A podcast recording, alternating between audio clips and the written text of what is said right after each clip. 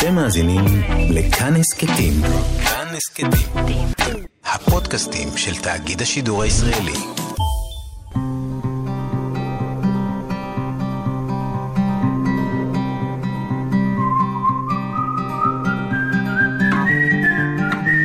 אחת פלוס חמש. אורחים וספרים עם ענת שרון בלייס. בחיים אני לא קרא לי שכתבתי בבית קפה עם לפטופ. זה כרוך בקצת בושה גם. אני לא יודעת להסביר בדיוק למה, או ממי, או ממה, אבל זה משהו כזה, כמו כל צורך נרקומני, במשהו אתה לא בדיוק מרגיש עם זה, כי זה משהו מוזר, או זה משהו, לא רוצה להגיד חולה, אם כי, אבל זה משהו שדורש הסבר, למה יש לך את זה? כלומר, מה זה בכלל? אז זה מין, כאילו חיים עם זה במין, אבל זה מין חתיכת תולעת, או אני לא יודעת מה.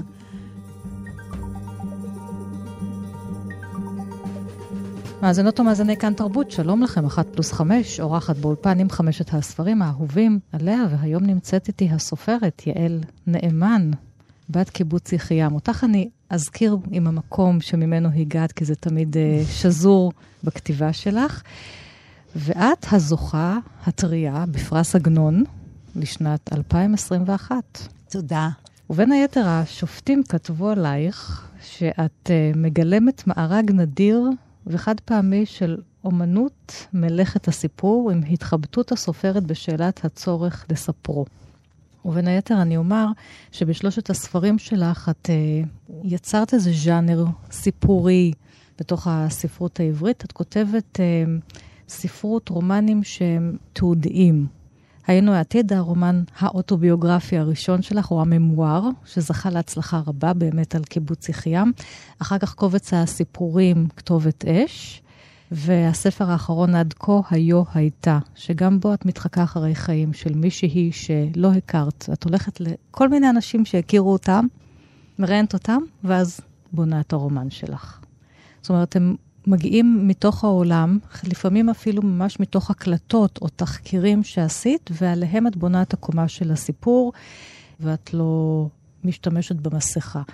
זה לא הייתה חשיבה מראש על הז'אנר, אלא חשיבה מראש על, על איך לספר. על, על הצורה. על הצורה, על איך לספר את זה, איך להיטיב לספר את זה, במובן איך, הרי מה שאנחנו רואים בראש זה לא מילים, וזה לא תמונות, זה כל מיני מחשבות, ו- ואיך פשוט לדייק אותן, אחי, וככה זה יצא, ככה זה יוצא. זה במרדף אחרי האמת, שאותה גם יש כאלה שעושים בדמיון, זה לאו דווקא, אבל אצלי זה כן, אבל כן. מסיבות שאני לא תמיד יכולה להסביר אותן. עכשיו, זה גם מאוד מעניין, כי הצורה כל כך חשובה לך, וגם השפה, הרומן הראשון, היינו העתיד, כפי שאתם שומעים, כתוב בלשון רבים. כי את כותבת על הקיבוץ, על הקבוצה, על הילדות שלך ביחיעם. בספרים האחרים כבר יש לשון יחיד. את uh, פורטת את עצמך uh, החוצה מתוך הקבוצה, או את הגיבורים של הספרים שלך.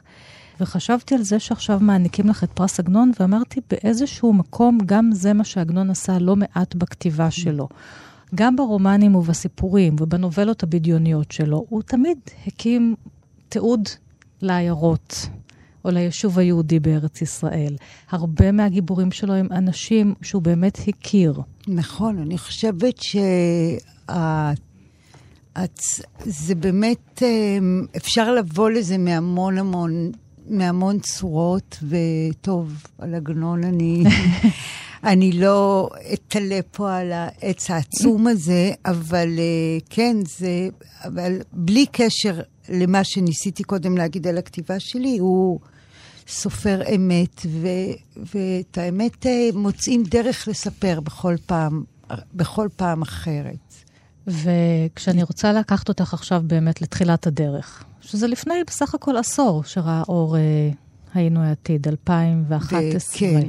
וזה מאוד מעניין שבאותה תקופה יצאו, יצאו עוד ספרים, ושהתחילו ככה בתחילת שנות האלפיים, יוצאי קיבוץ, גם אמנים וגם עוד סופרים לכתוב על הקשיים של החיים בקיבוץ, גם על היופי, אבל גם על הקשיים של להיות, לחיות, לגדול בלי הורים, לגדול בבתי ילדים, בלינה משותפת. אז מה את אומרת לעצמך? אני חוזרת חזרה לקיבוץ לספר את תולדותיי ותולדות המקום ותולדות הוריי, ניצולי השואה, שביחד עם עוד קבוצה הקימו את קיבוץ יחיעם, הניצולים מהונגריה. אה, באמת החומר ה... גלם שם, איך את עושה ממנו את הפסל שלך? אה, באמת הקבוצה הזאת, שככה אפשר לת... לתאר אותה רק בדיעבד, שזה רן טל עם הסרט שלו ילדי השמש. נכון. ואסף ענברי עם הביתה, ופה זה היה במקרה אנשים שעבדו במקביל, במקרה ולא במקרה, זה כל הזמן כן. יוצר מין כל מיני אנחנו כאלה, ובשלי יש יותר ניסיון לתאר, זאת אומרת, זה ניסיון יותר לתאר את זה במבט רחב, פחות מנקודת המבט של הילדות, כל אחד בצורה אחרת. המבט המפוקח. כן. כן.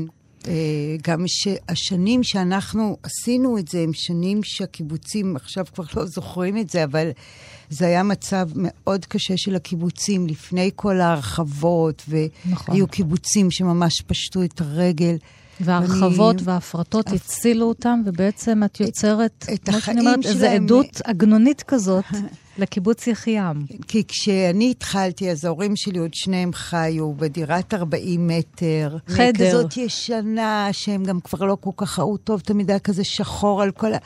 וכאילו כל הדבר הזה שיש להם בריכות ויש להם חול, והכל היה כזה רחוק מזה, וזה... זה משהו שישב בי כזה, כל פעם שהייתי באה מתל אביב לבקר אותם, ו...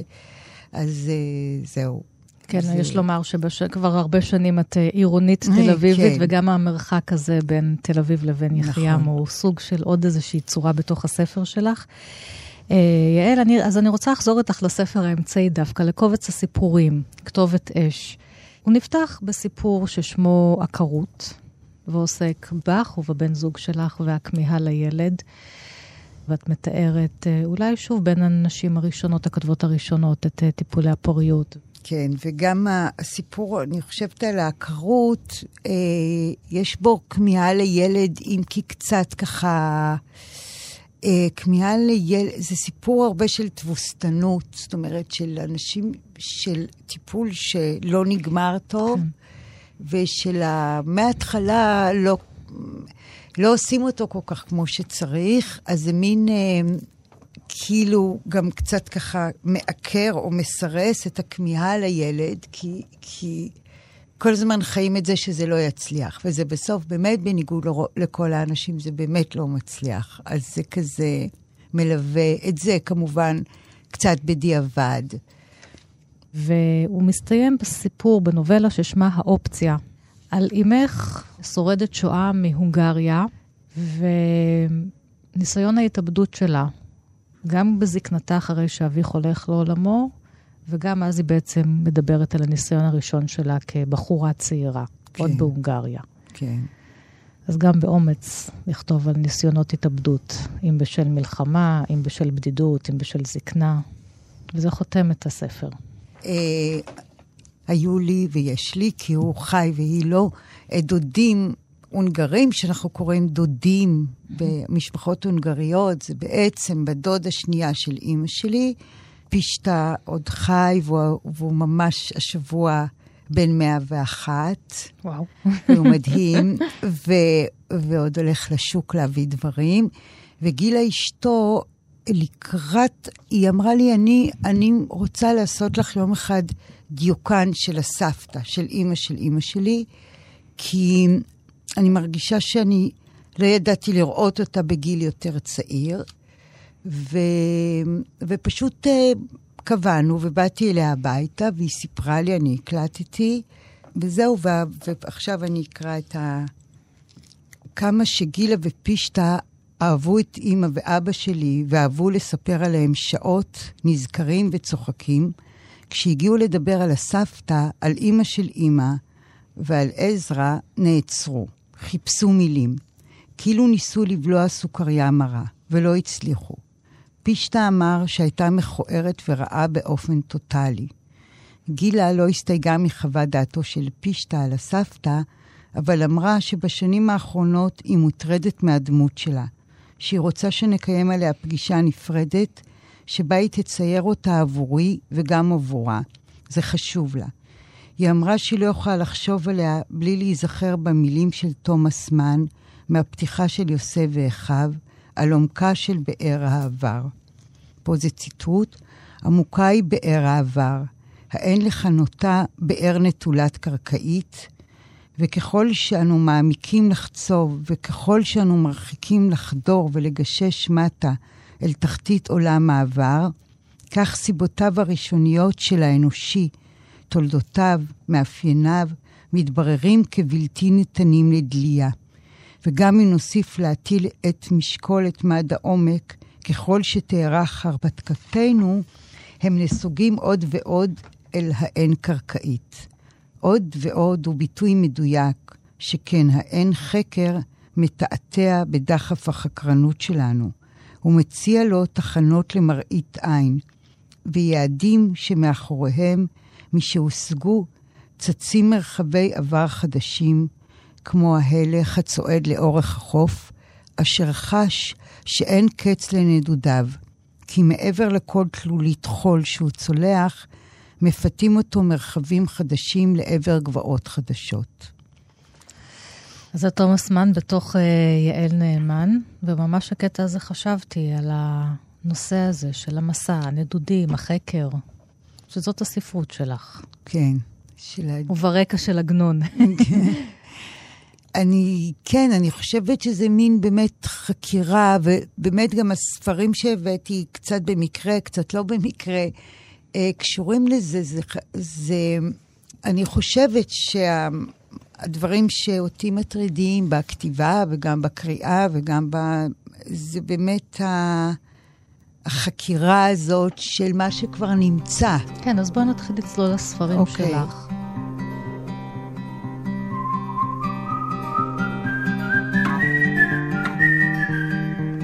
אז דרך זה... דיוקן עצמי של אדוארד לווה. סופר צרפתי, שהספר שלו ראה אור בהוצאת בבל, והוא דיוקן עצמי דרך מלא מלא מלא פרגמנטים וציטוטים ופיסות מחשבה והגיגים, אוסף אוסף הכל, כמו איזה קולאז', כמו איזה סלט, ומזה הוא עושה ספר מאוד מיוחד. כן, הוא עושה מין קולאז' של הגידים. התכוונתי לקחת את העמוד על ההתאבדות, כי ברקע... כביכול, כביכול אני אומרת, כי זה ממש לא חובה לדעת את זה, שברקע של הספר, של ההוצאה לאור נניח של הספר, הוא התאבד כמה ימים או שבועות או חודשים אחרי שהוא הגיש את הכתב יד, ואין לזה רמז בספר. כלומר, זאת אומרת, הוא, מדבר, הוא לא ראה אותו בכלל. הוא מדבר גם על התאבדויות, אבל בצורה...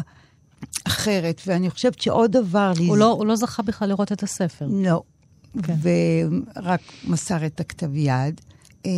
עוד דבר שככה מעניין לחשוב עליו ברקע זה שהוא גם אמן פלסטי, ובהקשר הזה ששומע, שרואים או שומעים דיוקן עצמי, זה מעניין איכשהו כפליים, כי נכון. זה בכל זאת מסורת... של הציור? של הציור, של הצילום. ברור שכשהוא אומר דיוקן עצמי, זה, יש לזה עוד... משמעויות, ו- ומהספר הזה אני רוצה ככה לקרוא ברצף מין חצי עמוד, ובאמת הטענה שלי שכל חצי עמוד פה הוא, הוא מעניין באותה מידה, או משעמם באותה מידה. מי שזה ממש לא מעניין אותו, לא מדבר אליו, אז הוא, הוא גם יוכל להתרשם באותה מידה, שזה לא מעניין אותו. בעיניי זה מקסים. אז אני קוראת. יש לי חבר... שכשהוא מארח חברים לארוחת ערב, הוא לא מביא את האוכל לשולחן, אלא מגיש צלחות מוכנות כמו במסעדה, כך שאין סיכוי לתוספת. חייתי כמה שנים ללא ביטוח רפואי בסיסי. אני עשוי להרגיש פחות נוח אם מישהו נחמד, מאשר אם מישהו מרושע. יותר מצחיק לספר את זיכרונות המסע הרעים שלי, מאשר את הטובים. כשילד פונה אליי באדוני, אני מתבלבל. הפעם הראשונה שראיתי אנשים עושים אהבה מולי, הייתה במועדון לחילופי זוגות. אני לא מעונן מול אישה. אני מעונן פחות מול דימויים ויותר מול זיכרונות.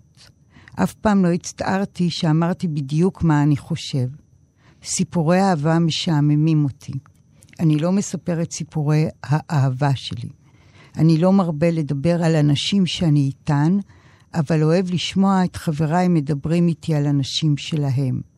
אישה אחת הצטרפה אליי כששהיתי בארץ רחוקה, אחרי חודש וחצי בנפרד. לא התגעגעתי אליה. בתוך כמה שניות הבנתי שאני כבר לא אוהב אותה. בהודו נסעתי לילה אחד באוטובוס עם איזה שוויצרי שלא הכרתי. כשחצינו את מישורי קראלה, סיפרתי לו על עצמי בכמה שעות, יותר משסיפרתי אי פעם לחבריי הטובים במשך כמה שנים. ידעתי שלא אראה אותו שוב. הוא היה אוזן נטולת השלכות. איזה יופי, אוזן נטולת השלכות. ואני אמצא את זה לתוכנית שלי, בכל השיחה שלנו, אוזן נטולת השלכות. כאילו מהרבה פרטים שלרגע אחד יכולים להתאבות לאיזה משהו ספרותי או פילוסופי, סוציולוגי, ולרגע הוא אומר, חייתי בלי ביטוח רפואי. דבר הכי פרוזאי, לא מעניין. כן, גם דבר ש... ביחד. ויש פה הרבה דברים, כמובן, הרבה דברים שהוא לא מכניס בכלל לספר, או שהוא מכניס מנקודת מבט, שהוא ראה את הזוגות האלה כשהוא היה בערב חילופי. כן. הוא לא אומר, הייתי, ב... הלכתי לערבי חילופי זוגות. הוא מדבר על הזוג שהוא ראה, כן. אבל מן הסתם... מן הצד כביכול. מן הסתם, כן. ו- אז, ואז אז מדבר זה, על עצמו מן הצד. זה כל מיני זוויות, ו, ובאמת זוויות כמו שעושים דיוקן. והוא גם פה מלא בציטוטים של סופרים. ו- שהוא קרא. וגם, וגם ברור שדיוקן עצמי זה גם משהו כזה שאתה... או הממוארים, או... זה משהו שכל הזמן מנסים להרכיב, מנסים, אבל זה גם תמיד חסר, זה תמיד, אה, אז אה, זה, זה דוגמה בשבילי על זה שלא יודעת, אני קראתי את זה ממש ממש בהיפנות כזה, מאוד, אה, וזה זה פשוט אה, יוצר דיוקן מעניין, ויוצר המון שאלות מעניינות על מה זה דיוקן עצמי. וזה רלוונטי לכל הספרים שהבאת לפה היום. הנושא הזה של טקסטים שהם אוטוביוגרפיים או ביוגרפיים ומשחקים עם הז'אנר הזה. אנחנו תכף נמשיך הלאה. שזה מה שאת עושה, שוב, גם בכתיבה שלך, כל הזמן. איך אני כותב דיוקן עצמי של לי, או של מקום, או של אדם אחר? ואיזה חומרי גלם ייכנסו, ואיזה חומרי גלם לא ייכנסו? כן.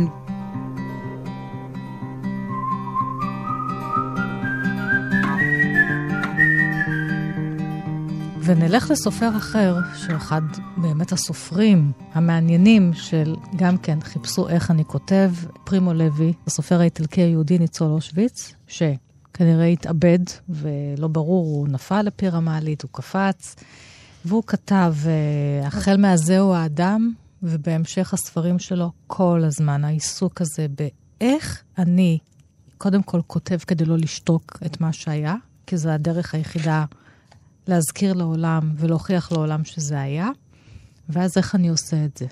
איך כותבים את אושוויץ? איך כותבים מה שהיה לפני? איך כותבים מה שהיה אחרי שחוזרים משם? הפעם אבל לא, אנחנו לא מדברים על ספר שלו, אלא ספר ביוגרפי, שאת בחרת, טרגדיה של אופטימיסט. זה בעיניי ביוגרפיה נורא מעניינת על פרימו לוי, כי מצד אחד היא... היא כמעט וולגרית, הסופרת הזאת, מרים אניסימוב, בצורה שהיא כותבת עליו, נכנסת שם לכל מיני נושאים, גם עם אשתו, במין חצי רגל גסה כזאת, אבל יש שם כמה דברים מאוד מאוד יפים,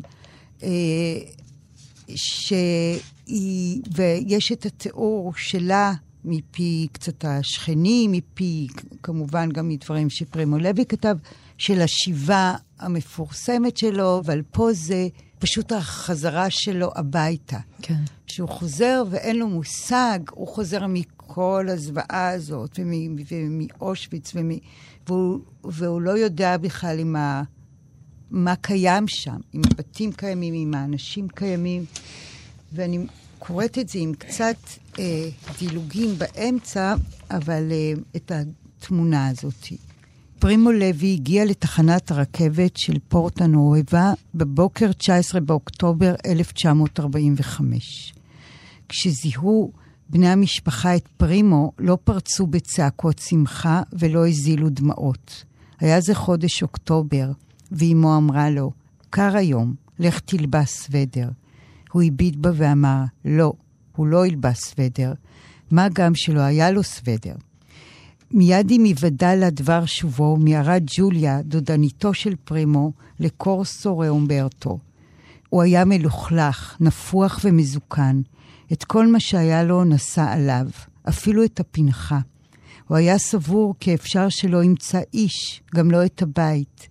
משזיעתה אותו השוערת, עלתה לצלצל בדירתה של אמו, ולבשר לה כי שב. הוא הגיע לדלת הדירה, בלי לדעת עם בני משפחתו בחיים. מובן מאליו כי מקץ חמש דקות נודע דבר שובו לכל בני המשפחה, ושבוע ימים דיברו רק בו. אמו אמרה לו, לך לנוח, והוא השיב, לא אלך לנוח. מחשבה אחת ויחידה רדפה אותי במהלך השנתיים שחלפו, והיא לשוב הביתה ולספר. הוא חזר בלי הרף על דבריו, כי כל מי שבא לראותו הציג לו שאלות. הוא דיבר ודיבר בעצבנות. לא פיאמה בו תחושת ניצחון. הוא היה מדוכדך בשבועות הראשונים לשובו, ודיבר כדי לשחרר את עצמו מבפנים. עד מהרה חש צורך עליון לכתוב את מה שסיפר בלי הרף בעל פה למשפחתו, לידידיו. בספרו את סיפורו חש חדווה משחררת. בניגוד לחלום הבלהות שחלם באושוויץ, הכל הקשיבו לו. ג'וליה זוכרת כי הדירה בקורסו ראומברטו נהפכה למעשה לנמל מבטחים, שדלתו פתוחה תמיד לכל מי שבא לשמוע את פרימו ולבלות לילות רבים בדיבורים לאין קץ. בו בזמן הוסיף לוי לחשוש, אפילו בשעה שישן, ששיבתו הביתה אינה אלא אשליה. זהו חלום בתוך חלום, זה הוא כותב, זהו חלום בתוך חלום שפרטיו משתנים אך מהותו אחת. אני יושב ואוכל עם המשפחה או עם ידידים, בעבודה או בשדה ירוק, בקיצור בסביבה רגועה ושלווה, לכאורה נטולת מתח וכאב, ועל אף זאת אני חש חרדה דקה ועמוקה, תחושה מוגדרת של איום שממשמש ובא. ואכן בהתקדם החלום לאט לאט או בבת אחת, כל פעם באופן אחר, הכל מסביבי נופל ומתפורר. התפאורה, הקירות, האנשים, והחרדה נעשית חזקה ומדויקת יותר. הכל נהפך כעת לתוהו ובוהו. אני עומד במרכזו שלו כלום, אפור ואחור. והנה, אני יודע מה פירושו של זה, ואני גם יודע שידעתי זאת תמיד. אני שוב נמצא בלאגר. ושום דבר לא היה אמיתי חוץ מהלאגר. השאר היה חופשה קצרה, או תעתוע של החושים, חלום המשפחה, הטבע בפריחתו, הבית. עכשיו, זה היא כותבת אותו. כן. זה לא דברים שהוא כתב. לא, זה דברים מפי ודברים מאחרים. כי הוא כתב כל כך הרבה את הזיכרונות שלו. כן, וזה מעניין. יש גם אה, סדרה כזאת של ספר שיחות, שגם יש עם נטליה גינסבורג, וגם כן. איתו, ששני מאוד מעניינים, זה רעיונות ברדיו אגב, mm-hmm. ואצל פרימו לוי, הזיקה הזאת בין דיבור על לבין לכתוב, היא מאוד, הוא גם מספר בספר אחר, שהוא כהן שום סיפור שהוא כתב בלי שהוא ניסה, בלי שהוא סיפר אותו הרבה פעמים ברכבת, בדרך לעבודה, פשוט סיפר כן. בעל פה, והוא התחיל מהסיפור בעל פה, את הכתיבה. כן. היה לו איזשהו, ו- ויכול להיות, כי ה- ה- זה מאוד העסיק אותו תמיד שם, גם השמועות וגם החלומות כזב הזה, שזה ככה אחיינים כאלה של... שכל הזמן אמרו שמשתחררים, וכל הזמן אמרו ש... כן, זה, זה מופיע, זה נוכח מאוד, הנושא הזה מאוד, של החלומות גם בזה או האדם. בדיוק, וש... ושהוא בא כבר לספר, אנשים לא מקשיבים. כן. וזה מאוד מעניין. אם לה... נמות בשתיקה, היא מצטטת אותו בספר הזה, כפי שיכלו לנו אויבינו, לא ידע העולם מה עולל האדם, ומה יכול הוא עוד לעולל. העולם לא יכיר את עצמו, זאת אומרת, הוא לא שותק. הוא דיבר וכתב, והיא כותבת את הדיבור והכתיבה בתוך הביוגרפיה הזאת, טרגדיה של אופטימיסט. כן, וגם קצת כמו בסיוטים שלו, בכל זאת לקח די הרבה שנים עד שהוציאו לאור את הדברים שלהם, שכבו במחסנים, כן. שכבו במרתפים. אז זה גם קצת עוד שחזור של הסיוט הזה שלא רוצים להקשיב, אבל בסוף הקשיבו. בסוף הקשיבו.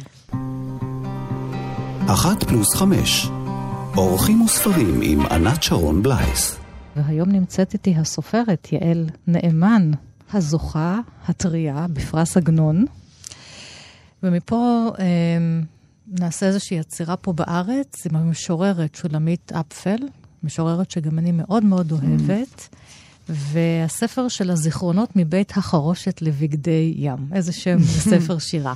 שירים שעוסקים בין היתר בזיכרונות מהילדות שלה, חלקם בפרוזה גם, זאת אומרת, כן. בשירות ארוכות. זה ספר מאוד מאוד יפה. כן. זה וגם תדמייני שאת כוכבת. ככה שני ספרים שהם סמוכים אחד לשני, ועוסקים בנושא הזה של זיכרון. אני ככה הכרתי את שולמית אפפל מרק לראשונה, למרות שהיסטורית זה היה, היא הייתה הרבה קודם, והיו כמה שנים של הפסקה, אבל, או הרבה שנים של הפסקה, אבל אני הכרתי אותה בבלוג שהיא כתבה, ומאוד מאוד אהבתי אותו, שהוא ככה, חלק זה השירים שלה, חלק זה מחשבות יפות, תמיד המחשבות שלהם יפות במובן איך שהן כתובות, וגם יש ויז, ויזואלים כאלה מאוד יפים, ומאוד מעניינת, ו, וגם אני מרגישה איזשהו דמיון בהתעניינות בחומרים, והיא באמת השנתון של שפזית, של אלה של מחנות הכורים, היא נולדה כן. בקפריסין. פזית זאת הגיבורה של הספר של החיו הייתה. הייתה. כן. כן. ו- ופה ככה, שוב, אצלה גם, בשבילי לפחות, אני ממש אוהבת, אני חושבת כמעט את כל השירים שלה, אני לא מרגישה, זה שיר טוב, זה שירה, אני כן. קוראת אותה, זה שיר פחות טוב, זה שיר, אני קוראת אותה כמעט מבפנים, ותמיד תמיד בעניין. ואני אקריא את שני השירים, ו- ואחרי זה גם להגיד משהו על ההבדל ביניהם. בקצה הרחוב גר המשפחה. בקצה הרחוב שלנו, גרה לאה ואחותה היפה, שאת שמה שכחתי. האבא היה סייד, האמא תופרת, אנשים עדינים, ניצולים. לא הרימו את הראש והרשו לבנות לארח חברות. לאה התחתנה ראשונה, את אחותה ריסקו חלומות. בכל פעם שאני עוברת ליד ביתן, שבינתיים חופה בחרסין הלבנה של אמבטיות, אני תולה עיניים בתריסים ורואה את שלושתנו עושות שום דבר ומדברות על כלום. לאה עגולה וכתומה כמלון, ואחותה נדירה כמו כוכב בצהריים, כי מניין באה למשפחה הזו ילדה כל כך יפה, ואני נשארת עד שנקראות לשולחן ארוחת הערב. והשיר השני נקרא אותו העונג, אותה אשמה. טוב הלילה שניתן להשיג בו קלסי וקל ברדיו שוויץ. אותו העונג, אותה אשמה, ועדיין האוויר נהדר, כמו גם כתמי השלג על הרעפים, והדם הרוטט בלחיי החלב של היידי בת הערים. ואיזה חלום שיש אינטרנט כשהסיוטים מעטלים, וכל טיפת מים נדמת לנחשול, ובן דודי הילד שמואל שוב תובע. אז היא הרבה מרחיקה בשירים לאירופה, לניו יורק, מכל מיני טעמים של... אבל זה אף פעם לא ההתרחקות האירופאית הזאת, אז תמיד בשביל לחזור בהתרסקות כן. לשמואל התובע, לבן דוד או לה... וזה מן האירופה הזאת, קצת כמו אצל חנוך לוין, שזה תמיד מצד אחד מה שלא יהיה לנו, מצד שני זה מרסק אחורה, וזה מין, באמת היא יודעת לקחת את תמונות, באמת קצת כמו בבלוג שלה, כי זה גם תמונת נפש, וזה גם תמונה כזה כמו גובלן, משהו יפה כזה. זה משהו שהוא יפה ומעורר אימה באותה נשימה. ומשהו גם בביוגרפיה שלה מאוד מרגש אותי, ש... של הרבה שנים של שתיקה, ספק שתיקה, ספק השתקה של שירה כזאת, של משוררת כזאת, ו, ואני חושבת שהיא חוזרת ככה, שבאמת יש לה עכשיו הרבה אוהבים ומקשיבים, ומשהו בצורה שלה הוא כל כך ברוח הזמן, שמתבקש להגיד, אגידימה את זמנה, אבל, אבל זה יסתנכרן בסוף. ועוד כן. אחד מהספרים שיצאו גם בשנים האלה, פחות מאמת אין טעם לכתוב. כן, זהו, זהו. זה חשוב מאוד להזכיר גם לכתוב, עם כל המבוא שלנו. שזה גם מה שאת עושה, פחות שלנו. מאמת אין בדיוק, טעם לכתוב. בדיוק, בדיוק, אני חותמת על הכותרת שלה.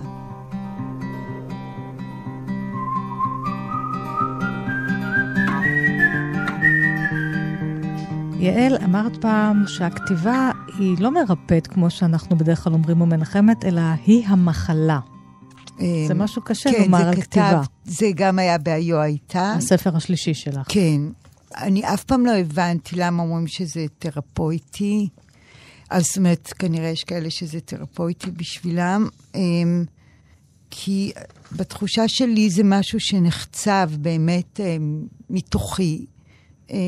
ובהחלט נחצב, כי המון דברים אני מרגישה שאני עושה בכתיבה, שאני לא עושה באזרחות כביכול.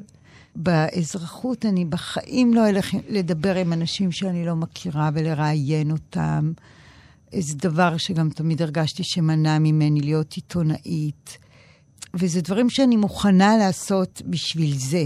בשביל הספרות. בשביל, כן. הכתיבה שזה, הזאת. כן, כמובן, לא בשביל הספרות, בשבילי לכתוב את זה. אז למה זאת מחלה? את בדיוק כי, מתארת משהו אה, הפוך. כי אחרי זה את גם נשארת עם זה. Mm-hmm. אצלי גם כתיבה, בחיים אני לא קרא לי שכתבתי בבית קפה עם mm-hmm. לפטופ.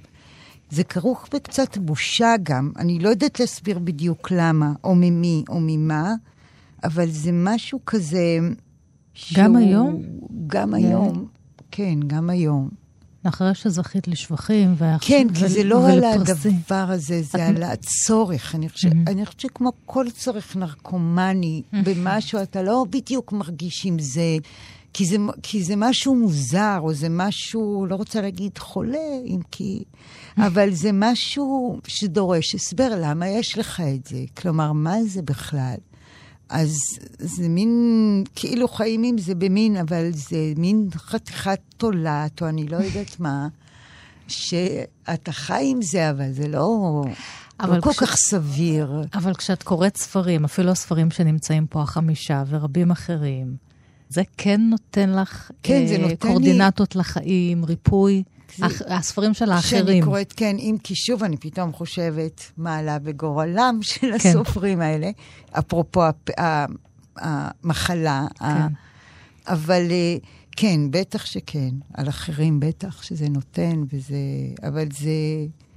זה אגב לא רק על, גם על ציירים, אני, ציירים בכלל, זה נראית לי האומנות הנפשית הכי קשה, בזה שהם גם רואים, הם, קודם כל זה שהכל נעשה בפיזיות הזאת, ושהם רואים את זה, אני כאילו לא רואה את זה מול העיניים, הם כל הזמן רואים את זה, זאת אומרת, אני רואה מילים וקטעים, כן. אבל הם רואים את הכל מול העיניים, ועוד אחרי זה את היצירה הגמורה, הם רואים מול אנשים.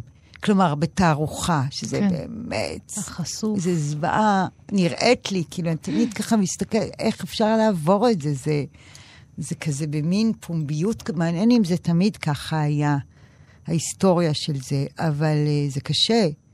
הם כאילו, אני תמיד מרגישה שהם צריכים להתמודד בכל גופם ובכל מאודם, בכל רגע שהם מול היצירה. אבל זה בדיוק מה שעשית ביצירה שלך, ובראש ובראשונה בעינו העתיד. זאת אומרת, את חושפת את עצמך, עירום ועירייה, ואז את אומרת לי, אבל אני מתבא... כן. ואני מתביישת נכון, לכתוב, שידעו קצת, שאני וג... סופרת. וגם... וגם אני, מתב... גם אני מתביישת בחשיפה באיזשהו אופן, זאת אומרת, אני שמה את זה בצד, כי זה חובה, כי זה כן. העבודה שלי עם עצמי, אבל זה... כן, זה טוב, מין... בסוף אנחנו שמחים שהוצאת את זה מן הצד. ועוד משהו שלפני שנמשיך, שאמרו השופטים, במוקד יצירתה של יעל נאמן עומדת פורענות. ודומה שעל המוזניים ניצבים איסורי הכתיבה, כמו שאמרת כרגע מזה, ואהבת הספרות מזה, והם שווי משקל. ממש יפה, כאילו, תיאור יפה. והפורענות שנמצאת במוקד. הפורענות שבהחלט, שנמצאת לכולנו, אבל יש כאלה שהם ככה חיים אותה קצת יותר אקזיסטנציאליסטי וקיים וקרוב, גם בטח מהרקע של ההורים שלי ו... וזה גם משהו שהוא באמת, גם בעיו הייתה מאוד נוכח, ככה שפזית הייתה מאסטרית בדבר הזה, של המין מורכבת מכל כך הרבה קונפליקטים אקזיסטנציאליסטים שלא התאחו, כלומר המוות הוא לא במרחק מתישהו, הוא כל הזמן משהו ש... החיים והמוות והמשמעות הזה, משהו שזאת זאת הפורענות של כולנו. אז נחזור לעוד איזה מוקד פורענות שעשה מזה גם כתיבה פרועה. מהפורענות הוא עשה כתיבה פרועה, ומרתק את ג'ורז' פרק, הסופר הצרפתי ממוצא יהודי, שגם הוא בדרכו אולי שורד שואה, כי ההורים שלו נלקחו, והוא גדל אצל קרוב משפחה, פחות או יותר הסתירו אותו שם בזמן השואה, ואמא שלו הייתה במחנה, וגם על זה הוא כתב בספר הידוע שלו, דאבליו או זיכרון הילדות, הנה כולם עם הזיכרונות, ואחר כך הוא התעסק עם ספרות אקספרימנטלית, שהיא כל הזמן יושבת על המציאות. אחד מהספרים שאת בחרת להביא זה לחשוב, למיין. גם כן. האור בהוצאת בבל, שירה פנקס תרגמה מצרפתית. נכון, זה מהספר ומה... האחרון שתורגם לנו. הספר האחרון שלו שתורגם, של ג'ורז' פרק. מתרגמים לנו בבל. אז מה תפס אותך בספר הזה? הוא כל הזמן משחק איתנו.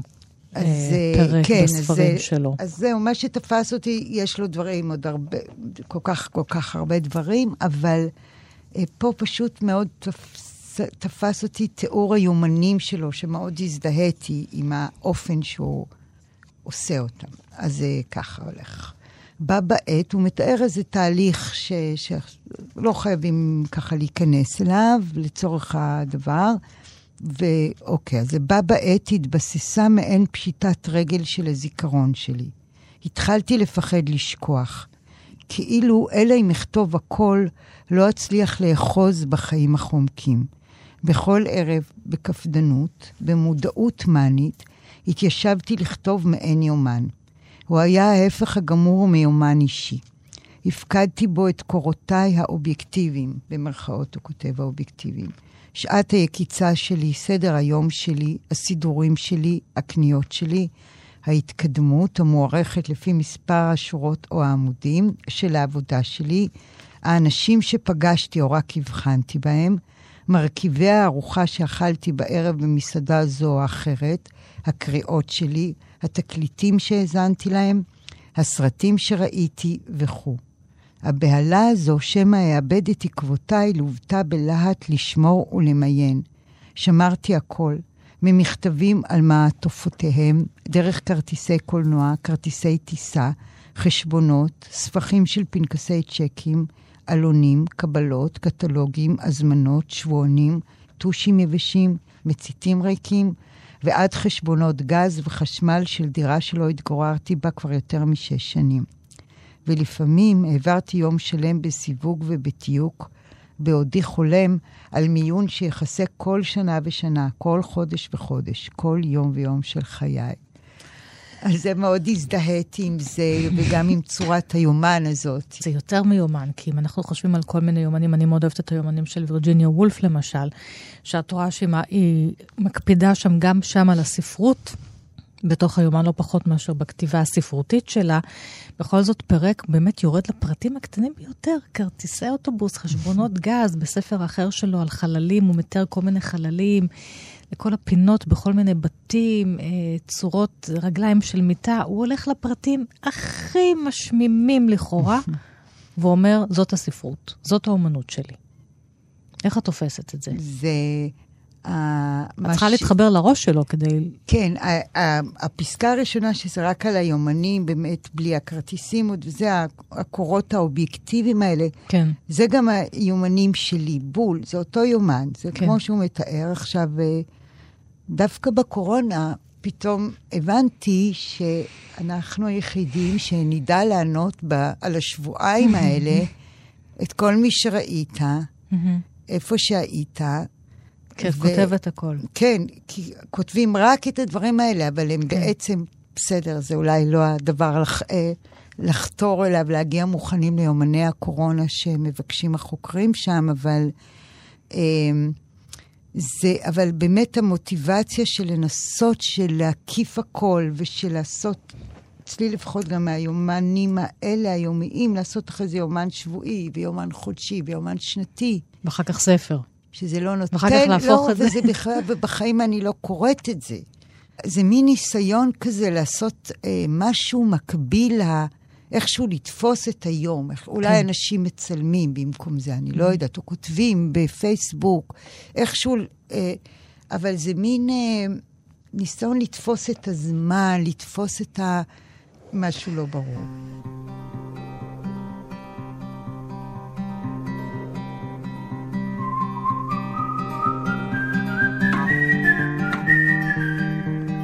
ואנחנו נחתום עם קסטה שחורה. הקסטה השחורה זה ספר של ניר מטרסו, שהוא מוזיקאי וקומיקסאי, והוא עשה ספר קומיקס עם סיפור, שוב אמיתי, על קסטה שפעם בניינטיז השאילו איזשהו חבר, היא הלכה לאיבוד, ואז כשהוא מוצא אותה הוא לא מצליח לפענח איזה מוזיקה מוקלטת על הקסטה.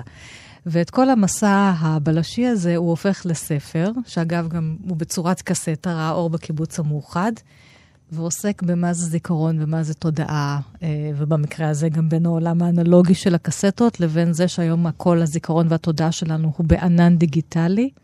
אם את תמצאת את החיים של פזית שרצתה שאף אחד לא יודע עליה כלום, והפכת אותה לגיבורה ספרותית, בהיו הייתה דרך זה שהלכת ותחקרת אנשים עליה, וככה הם בנו לך את דמותה ואז את בנית אותה בספרות, זו מתחקרת האנשים על איפה הקסטה ומה יכולה להיות על הקסטה. נכון. כדי לברוא אותה בספרות, את אותה קסטה העבודה. וגם הספר מצויר נורא יפה, נכון. בציורים שהוא עשה, זה מין רומן, רומן גרפי בז'אנר ככה מיוחד, אבל גם מה שמאוד שבח, כמובן, חוץ מהניסיון ללחוד ו- ולמצוא ולחקור ולחפש, זה גם ה... אותי תמיד, תמיד הנקודה הזאת, איך ילד מגיע ל... התיאורים האלה שילד אומר, ראיתי את הקומיקאי הזה, mm-hmm. שמראיינים איזה קומיקאי היום, אומר, ראיתי את ביל קוסבי, ונשארתי כילד קטן, בן שלוש, ומאז אמא שלי הרגישה שכל כך אני אוהבת שהייתה מהירה אותי בלילה, היא מופיעה ב... הרגע הזה שילד מגלה את האומנות שלו, או, את, או בכלל את הדבר שמעניין אותו. לא, כל דבר זה יכול להיות צמחונות. זה תמיד נורא מעניין... הנקודה הזאת. אז, אז כאן זה בחרתי קטע שהוא בעצם, איך הוא הגיע למוזיקה, וזה בצורה, בצורה מאוד uh, סיבובית ומיוחדת, וגם מה זה מוזיקה וכו'. זה קטע שאני מאוד אוהבת. הוא נקרא, מי רוצה להיות אינדיבידואל. כשהייתי בן ארבע עשרה, אבא שלי הביא לי גיטרה. במשך שנים הוא עבד כמשווק כלי נגינה, והתגאה בזה שהוא לא מבין במוזיקה בכלל. אני בכלל לא חשבתי לנגן. הייתי צייר שולחנות בית ספר. זאת הייתה גיטרה קלאסית קטנה, אני חושב שלושת רבעי, מיתרי פלסטיק. הייתי מנגן עליה בכל זאת, למרות שהייתי צייר. רעשים קטנים ומטרידים לטענת אחי. במקביל התחלתי לשמוע מוזיקה. ממש בלי קשר גיליתי את פינק פלויד ואחרי זה את דיוויד באוי. זה לא גרם לי להתחיל לנגן קטעים שלהם או משהו כזה. המשכתי לנגן רעשים קטנים ומטרידים, ואפילו לא השתפרתי בזה. לא ידעתי לנגן שום שיר של אף אחד, וזה לא השתנה אגב. אנשים היו נוסעים לטיול שנתי עם גיטרה, והמנהג היה לנגן שירים שכולם מכירים, כשאיש אחד מנגן אקורדים בכוח על גיטרה, וכל השאר שרים בסגנון העיקר ההשתתפות. כנראה שערית מסריחה במיוחד מעידן השירה בציבור. גם אני לקחתי גיטרה לטיול שנתי. לא ידעתי לנגן שום שיר, וכשנגמרו השירים של הביטלס ויהודית רביץ, שפלוני היה יודע לנגן, היו מעבירים אליי את הפוקוס, ואני בביישנות הייתי מנגן חלש בצד, רעשים קטנים ומטרידים, עד שכולם היו מתפזרים. באיזשהו שלב למדו שלא מעבירים אליי גיטרה וזהו. בגיל שבע עשרה הצטרפתי ללהקת פאנק, ומאז המשכתי לנגן עם להקות. במהלך השנים גם למדתי לנגן בסגנון רעשים קטנים ומטרידים על בס, טופים וצ'לו. אפילו למדתי להקליט את זה. כשהפסקתי לגור בדירות שותפים, יכולתי אפילו לשיר רעשים קטנים ומטרידים, בלי לחשוש ששומעים אותי. איכשהו, מאז ועד היום לא הצלחתי ליישר אוזניים עם הסביבה. גם כשנדמה לי שאני מנגן משהו סטנדרטי, זה עדיין רעשים קטנים ומטרידים. יוצא שאני חסר את האפשרות ליישר קו, כי אין לי שום הבנה מהו הקו. זה לא כזה נורא. כשהייתי צעיר רציתי להיות שונה. נדמה לי שככה זה כשצעירים. תמיד יש לך חברים גם אם אתה מרגיש שלא. אתה חלק מסצנה גם אם היא שקופה לך. זה קצת פחות נעים להיות ייחודי מעל גיל ארבעים. איכשהו זה גם משהו שקורה מעצמו כשאין ילדים. זה אומר אף פעם לא להיות חלק ממשהו. תמיד להיות ליד הגדרה, בלי להיות בתוכה. חשבתי על זה ככה לסיכום השיחה, דרך ניר מטרסו, שהוא מדבר פה גם על הבושה, של היוצר שהזכרת פה, וגם על זה שאין ילדים. ישני דברים שעלו פה בשיחה איתך. התחלנו גם עם ה... שהזכרתי את הסיפור הקרות שפותח את קובץ mm. הסיפורים שלך, כן. כתובת אש. כן. וגם הבושה, עד היום, כסופרת. כן. גם פזית הגיבורה של שלך, כן, הייתה כן. בלי, בלי ילדים. ילדים, במין משפחה ככה מאוד... שכל הזמן הולכת וקטנה ונגרעת ונגרעת, כי, כי זו הייתה בת יחידה.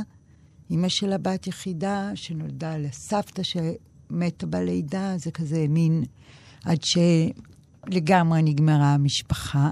ואני חושבת שהאין ילדים הוא, הוא משפיע, זאת אומרת, הוא אין, אז זה נראה כאילו, אוקיי, אין, אז אין. אבל הוא מין משהו שהוא... מקבל צורה לא רק של אין, אלא גם של יש עם דברים אחרים, או איך מסתכלים, למשל, הדבר הזה שמה שנקרא ילדותי השנייה, כן, mm-hmm. בשיר, ובכלל ש... שאת חובה אה, את הגשם הראשון מחדש דרך הילד, דרך ה... ואני חושבת ש...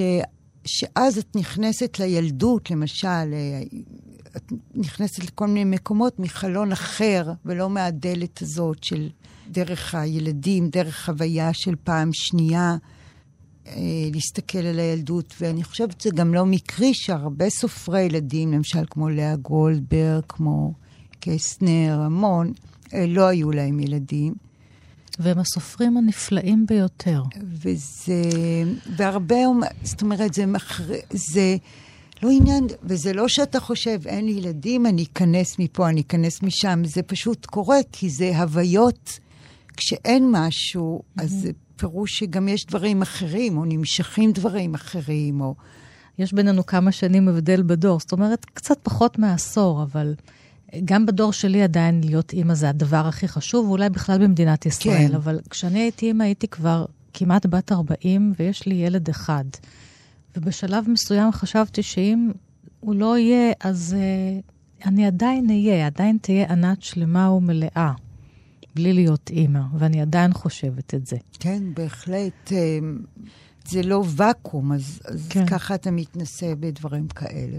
וזה גם כמובן לא אחיד, אני חושבת שיש כאלה שבאמת הכמיהה לילד היא הרבה יותר גדולה, ורבת צורות היום, אז כן. ככה גם, גם אנשים יכולים לשים את הגבולות שלהם במקומות שונים עם הדבר הזה, כלומר אם זה באמת ילד זה, או מתרומה, או מאימוץ, או, או מכל דבר כזה. אז גם איפה אתה מפסיק, איפה אתה אומר, אין לי ילדים, זה גם גבול קצת שיכול להיות גמיש. אפילו הגעתי למקום הזה שאומרים לי, אבל יש לך רק ילד אחד, את יודעת, בישראל גם ילד אחד זה לא מספיק. כאילו, שוב. בטח הרבה של ילד אחד. את אימא לא טובה, כן? או אישה לא טובה אם יש לך רק ילד אחד. גם זה לא בסדר. בוודאי. ואני כל כך, כאילו, זה יותר מכעס, אני אומרת. ואם לא היו לי בכלל, כל אדם הוא אדם בפני עצמו. היום גם אם יש צער וכבח מצב, אבל עדיין זה, תפסיקו להתייחס אלינו כאם אנחנו טובים או לא טובים, שווים או לא שווים, ביחס למישהו אחר, אלא אנחנו ביחס לעצמנו וזהו. עם כל האקלים, ושרצוי להביא פחות, אז לפחות אנחנו יכולים להגיד, תרמנו בבית. תרמנו בבית. וזה שאין. תרמנו בבית. יעל נאמן, את פחות מתביישת עם פרס עגנון, את צריכה לשאת נאום, נכון? עוד מעט. אני לא בטוחה אם צריך או לא, אני לא יודעת עוד. אבל כן, אני שמחה עם הפרס, וזהו. תודה רבה. הסופרת יעל נאמן, כלת פרס עגנון לשנת אלפיים עשרים ואחת, שבאת לפה עם המילים שלך ועם המילים שלה. אחרים, אני ענת שרון בלייס, כל תוכניות אחת פלוס חמש תמיד זמינות בדף ההסקטים שלנו, ועוד פרטים בדף הפייסבוק של כאן תרבות, ותודה לכם ולהתראות.